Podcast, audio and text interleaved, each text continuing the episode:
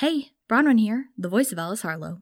Pledging to our Patreon is a quick and easy way to help support us in creating Station Arcadia, but we understand that not everyone is able to give financially. Sharing Station Arcadia with others in your life is another great way to help us out. This could mean recommending the show to friends and family, posting about it on social media, or talking about it in podcasting spaces. Word of mouth is the most effective way for a show to grow, and we really appreciate your help. Thanks, and enjoy episode ten, Wreckage. Welcome, anyone. Breathe in and out. You're listening to Station Arcadia.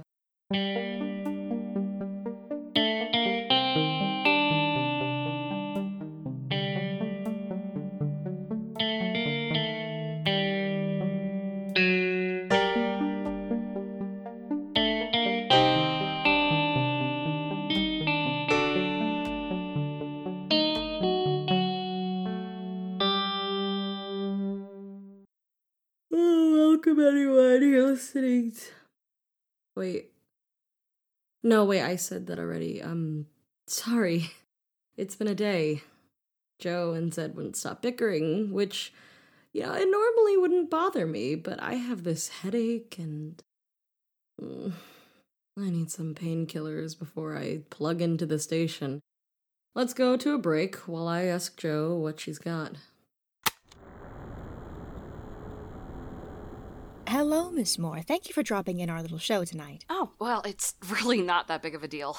It's not every day we at seven R C get to interview a candidate for premiere. Well, I'm just glad somebody actually wants to talk to me. Well, let's start off with some personal stuff, shall we? We can save all the boring policy stuff for later. Yeah, that sounds great to me. You were born here on Island seven, right? Yeah, I, I lived here for a few years before my parents moved to Island three to work at Oko University. I came back here to campaign, but I, I'd forgotten how bad the humidity was. Don't I know it. So did you go to Oko University? Uh, yes. What did you study? Uh, political science. Did you enjoy your time at O Q? Yeah, uh, their programs were good, and I-, I met some great people there. That's actually where I met my campaign manager, Sorin. He's my best friend. And now you're working together. It's got to be fun to work beside a friend. He can be a little overbearing, but sometimes that's a good thing. Of course. Now, on to that boring politics stuff we mentioned earlier. Your campaign is doing pretty well these days, isn't it? Yeah, that's right. Uh, we had a bit of a rough start, but have made some good headway in the past month or so. What sets you apart from the other candidates? I've been hearing a lot of buzz about your unique approach. Tell me more about that. Uh, well, the big thing is, is that a lot of my policies are quite long-term. Knowing how to guide the islands in the short term is one thing, and I think our current leadership has been doing a great job on that front, but it's time to look to the future. Where do we want our islands to be in ten, twenty, fifty years from now? Uh, what about one hundred years? My team and I have been considering these questions, and I'm ready to put plans into motion that will benefit not only our present selves, but future generations. I see. Do you believe your age or lack of political experience will affect your ability to lead, or the choices you'll make as premier? I do not. I've studied politics extensively, helped to organize community events such as Night of Song Memorial in Oko, and am always willing to learn and improve. Many older residents of the Gannett Islands grew up on the water, or were born shortly after our return. They see these islands as something impermanent that could be taken away. Their perspectives are important, but I believe it's time to plant more serious roots and invest in our future. What a great response. It looks like we're just about out of time. Next up on seven R C, an amazing story on this year's contestants for the Island seven boat races. Thank you very much for coming out today, Miz Moore. Thank you for having me.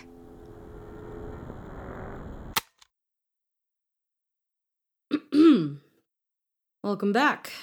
Hopefully my headache will go away soon. But in the meantime, well, let's just get through this, shall we? Captain Torren has been on the water his whole life, and he's been fishing for most of that. He's had his own boat for years, and every scratch on the deck and chip in the paint is familiar to him. It's just as much a part of his family as the ship's crew. Astrid, the navigator, Captain Torren's adopted daughter, Anaya, and Winter, Anaya's partner. None of them are related by blood, but they're family all the same. Today, they're hoping for a bigger catch than usual, the sort that's only found further away from Island nine, closer to the Empire. So Captain Torren and his crew of three set out into the ocean.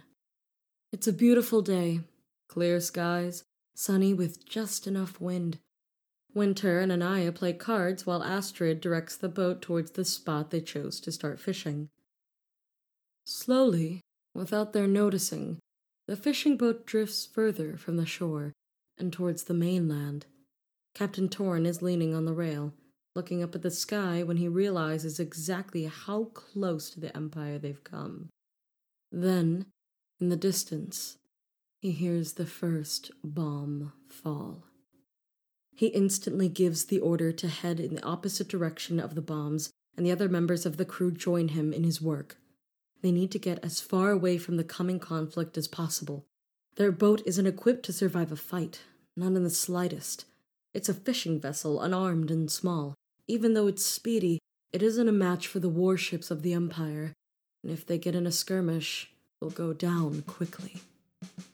Captain Torren stands on top of the ship's cabin with his spyglass, knee-deep in plants, and watches as the warships and planes on the horizon come closer and closer. They won't be able to outrun them.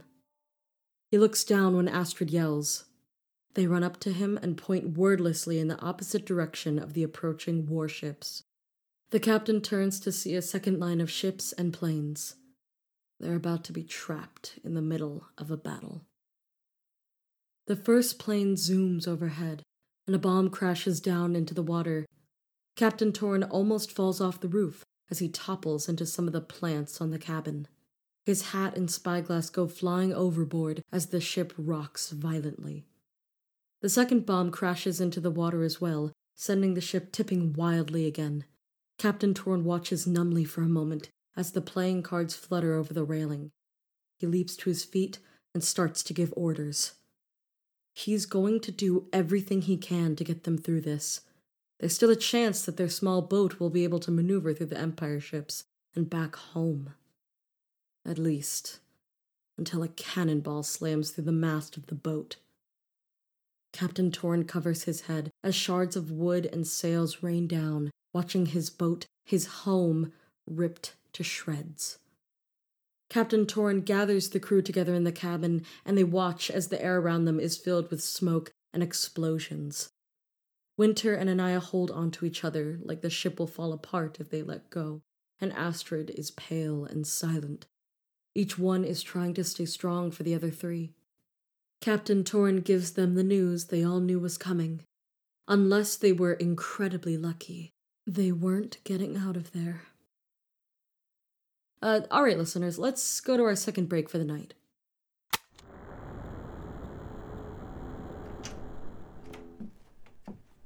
Hey, Sorin. Welcome back from your interview. How are you feeling? Exhausted.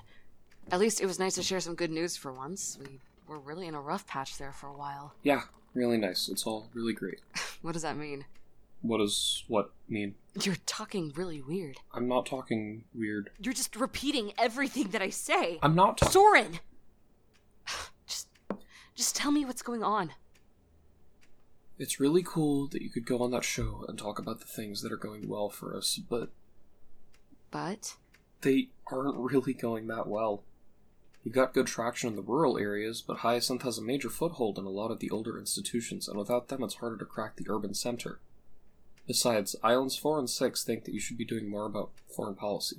More what? I don't know, that wasn't on the questionnaire. I'm not sure what you want me to say then! What is going on with you? You barely listen when I try to tell you campaign details, and when you do, you don't respond to any of it.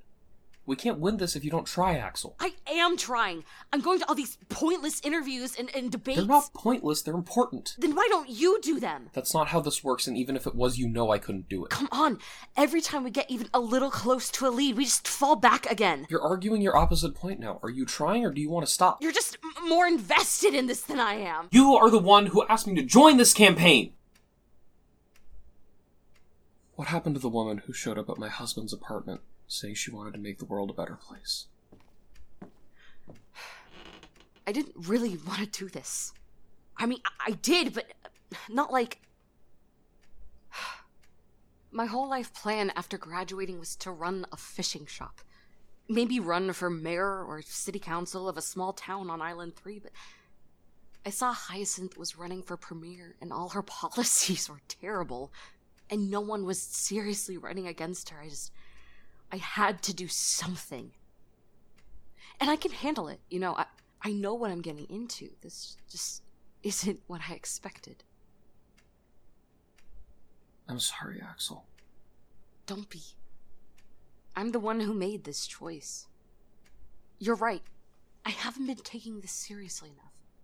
This is bigger than me, and I, I can't keep getting bogged down at what could have been. If it's any consolation, I'll be right by your side for this whole thing. Even your future assassination. Stop it. It'll be incredibly unfortunate. I don't know how I'll continue, but somehow I will know that you're still there. In spirit. That will make it all worth it. You seem way too invested in this fantasy. Only a little bit. Let's go over the areas our campaign is falling behind, shall we? And this time I'll actually listen.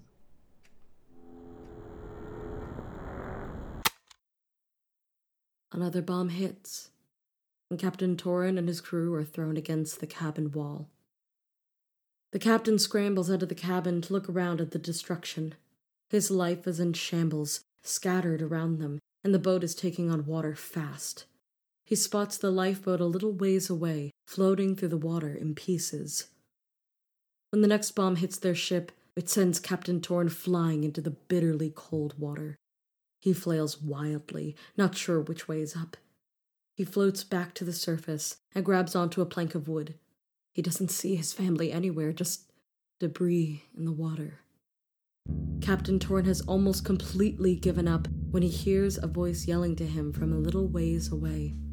A voice he doesn't know, asking him if he's still alive. He calls back to them, looking up and around for the source of the voice. Then, the shadow of an Empire ship passes over him. He closes his eyes, ready to be run over or shot. But the thing that hits him in the back of the head is a coil of rope, not a bullet.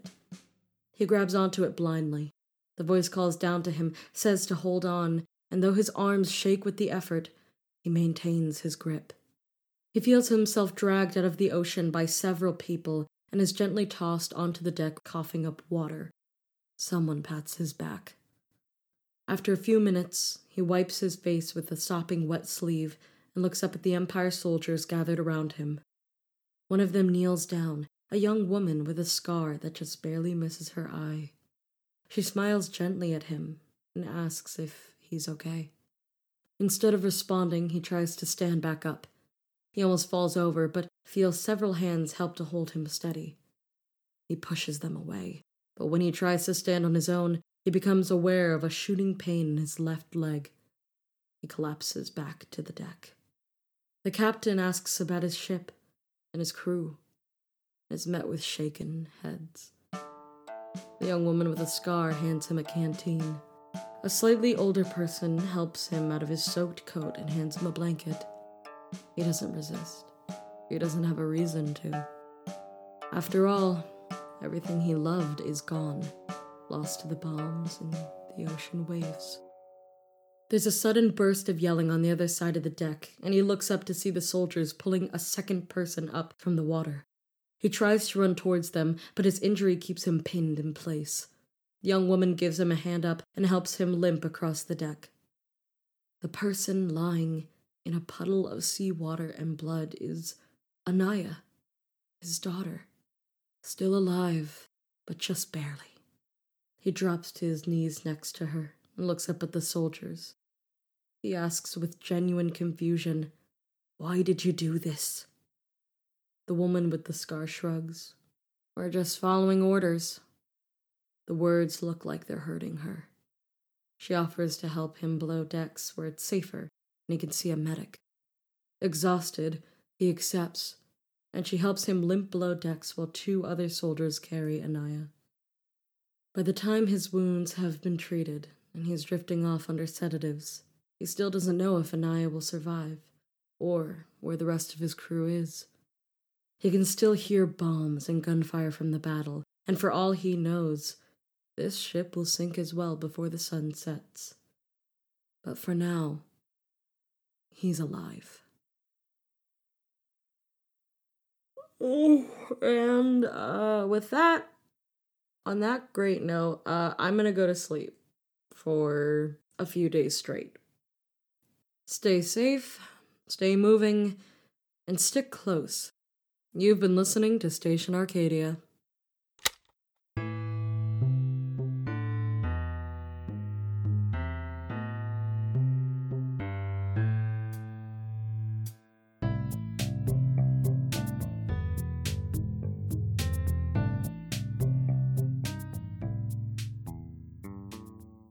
Station Arcadia is a podcast by Metal Steve Productions, unlicensed under a Creative Commons Attribution Non-Commercial Sharealike four point oh International License. It is produced by Eliana S D and C V V M, and directed by Tova Brantner. It is edited by Eliana S D and J R Steele, with soundscaping by Becker Huang and music by Theo Goodwin. Today's episode was written by Quinn O A. Feinberg, with scenes from Tova Brantner and J R Steele. It featured Jade Virginia as Cass, Rachel Cameron as Axel Moore, Akash S. as Sorin, and Antigone Brickman as the interviewer. Join us on Twitter and Tumblr, at Station Arcadia, for more content. Join us on Discord to chat with other fans, using the link in the description. Check out our website, station arcadia dot com, for a transcript of this episode, as well as information on the cast and crew. And finally, don't forget to subscribe to our Patreon. Today's instrument feature of the week is the oboe. This is what an oboe sounds like.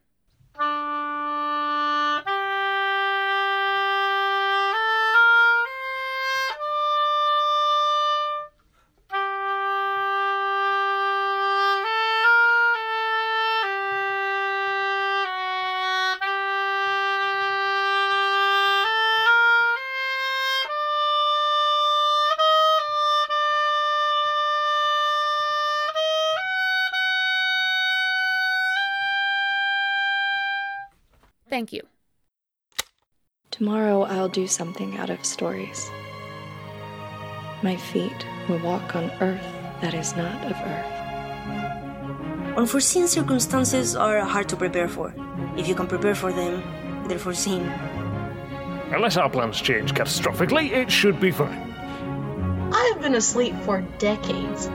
How much more patience do you want? They're growing us a village next to the base of a space elevator on a brand new planet. For you to have this new and better world, I have to stay behind and make it. Unimaginable animals. Mm-hmm. You didn't try the cheese. What will it mean for all the stories you've told me to be alive on a new world?